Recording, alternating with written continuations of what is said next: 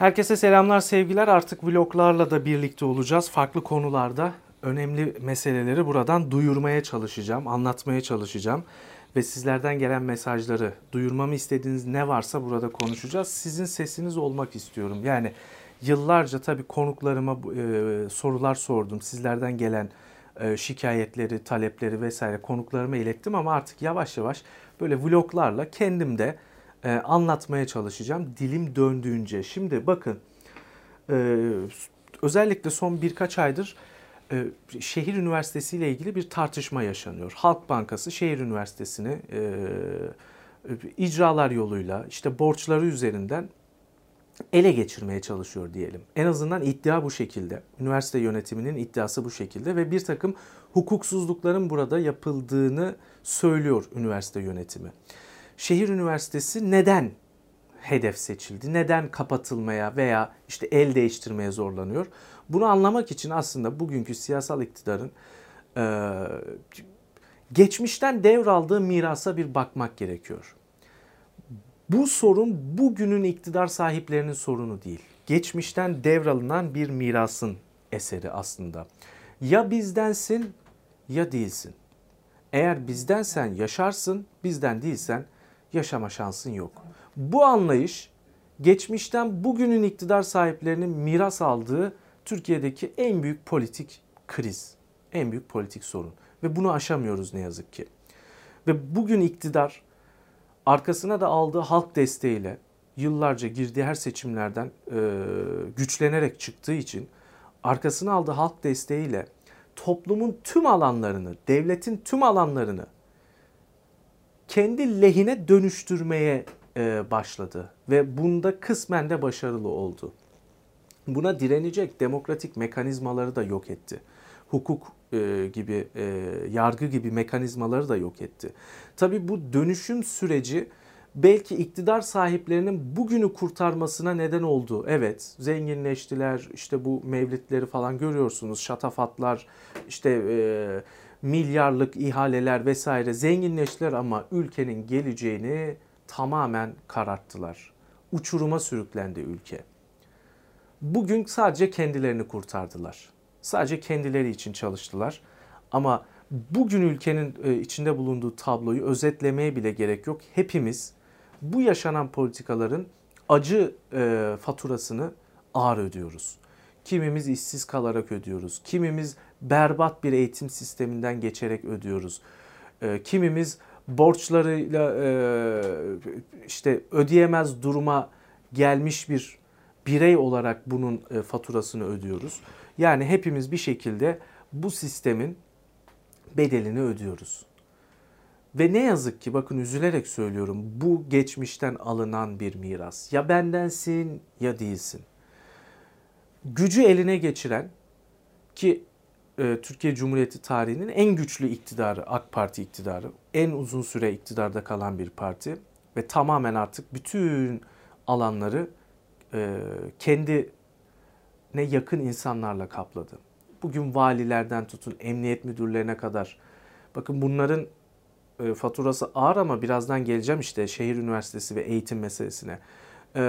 yargısı, emniyeti, bürokrasisi hepsi AK Partili. Parti devletine dönüştü. Peki bütün bunları yaparken eğitim alanını boş bıraktı mı? Hayır, kesinlikle boş bırakmadı. Çünkü gerçekten nitelikli sorgulayan bireyler yetişseydi bugün AK Parti bu kadar iktidarda kalamazdı. İnsanlar bir kafasını kaldırıp ya bu ülkede neler oluyor? Bu nasıl bir demokrasi anlayışı? Hani çoğulcu demokrasi diye sorsalardı o insanların çocukları ilk kez oy kullananlar vesaire bu kadar yıl boyunca AK Parti e, kesinlikle ayakta kalamazdı. O yüzden eğitim sistemini de dönüştürdü.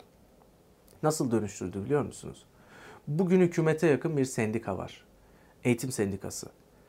O sendikanın üyesi olmayan orta öğretimde, lisede okul müdürü olamıyor. Müdür yardımcısı olamıyor. Yönetici olamıyor. Öğretmenlere kadar artık neredeyse biliyorsunuz KHK ile ihraç edildi. Ee, muhalif sendikaya üye olan öğretmenler. Öğretmenlere kadar neredeyse tamamen artık kendi sendikasına, hükümeti destekleyen, hükümeti kurdurduğu, yakın olan sendikaya üye olanlar iş sahibi oluyor. Ama oraya üye olmayanlar bir yere gelemiyor. Şimdi bakın orta öğretimde, lisede durum bu. Gelelim yüksek öğretime. Yüksek öğretimde de benzer bir e, yol izlendi. Ne oldu? Yıllarca rektör seçimlerine müdahale ettiler. Birinci gelen, kendilerine yakın olmayan rektörleri atamak yerine seçimlerde ikinci, üçüncü olan kendilerine yakın rektörleri atadılar, üniversiteleri dönüştürdüler. Yani İstanbul Üniversitesi'nden tutun bugün eski eski üniversiteler yok. Artık tek bir ölçü var, tek bir kriter var. İktidara destekliyor musun, desteklemiyor musun? Bunu yaptılar. Şehir üniversitesine bunu yapamadıkları için bugün ya kapatmak için e, baskı uyguluyorlar ya da el değiştirmeye zorluyorlar. Size bir örnek vereceğim. Bu örnekten yola çıkarak ne anlatmaya çalıştığımı daha iyi anlayacaksınız ve şehir üniversitesinin başına gelenleri daha iyi anlayacaksınız. Bakın ekranlarda Selman Öğüt diye biri var konuşuyor. Ara sıra çıkıyor televizyonlara. Bir dakika dahi izlemeye tahammül edilemeyecek biri. Tırnak içinde söylüyorum. Troll denilen bir e, kişi diyelim buna. Troll. Bakın Selman Öğüt adı verilen bu kişi Medeniyet Üniversitesi'nde hukuk fakültesinde öğretim görevlisi. Ne demek istediğimi anladınız mı? Ekranlara çıkıp Türkiye'deki bütün bu hukuksuzlukları, yaşanan bu tek tek parti dönemini, tek adam yönetimini savunan kişi üniversitede gençlere, çocuklara, öğrencilere sözde tırnak içinde söylüyorum hukuku anlatıyor, öğretiyor. İşte şehir üniversitesi bu yüzden ele geçirilmek isteniyor. Selman Öğütler gelsin öğretim görevlisi olsun diye. Bir hukuk fakültesi öğrencisi gelip bana şunu söylemişti. Yolda gördü, tanıdı, geldi. Çağlar Bey dedi, inanın okula gitmek istemiyorum. Niye dedim. Ya anayasa dersi var dedi. İşte kanunları öğretiyorlar. Her şey işte hukukun temel ilkeleri değil mi? işte hukukun temel ilkeleri yani. Ya bütün bunları çiğneyen devlet bize bunları öğretiyor. Bunlara uyulması gerektiğini anlatmaya çalışıyor dedi. Ve inanmıyorum dedi ben Türkiye'de anayasa, hukuk vesaire bunların olacağına. Yani üniversiteler bu durumda. İşte o Selman Öğütler gelsin hukuk fakültelerinde öğretim görevlisi olsun. İktidarın yaptığı bu hukuksuzlukları kesinlikle anlatmasın ya da onlara meşru bir takım e, kendince kılıflar uydursun diye şehir üniversitesini ele geçirmeye çalışıyorlar. Ya bizdensin ya değilsin. Bizden olmazsan yaşama şansın yok. Anlayış bu. Eğitimde de anlayış bu. Ortaokulların, liselerin, üniversitelerin ne hale geldiğini hepimiz görüyoruz. Bugün hangi baba, hangi anne kendi çocuğunu parası varsa devlet okuluna gönderiyor?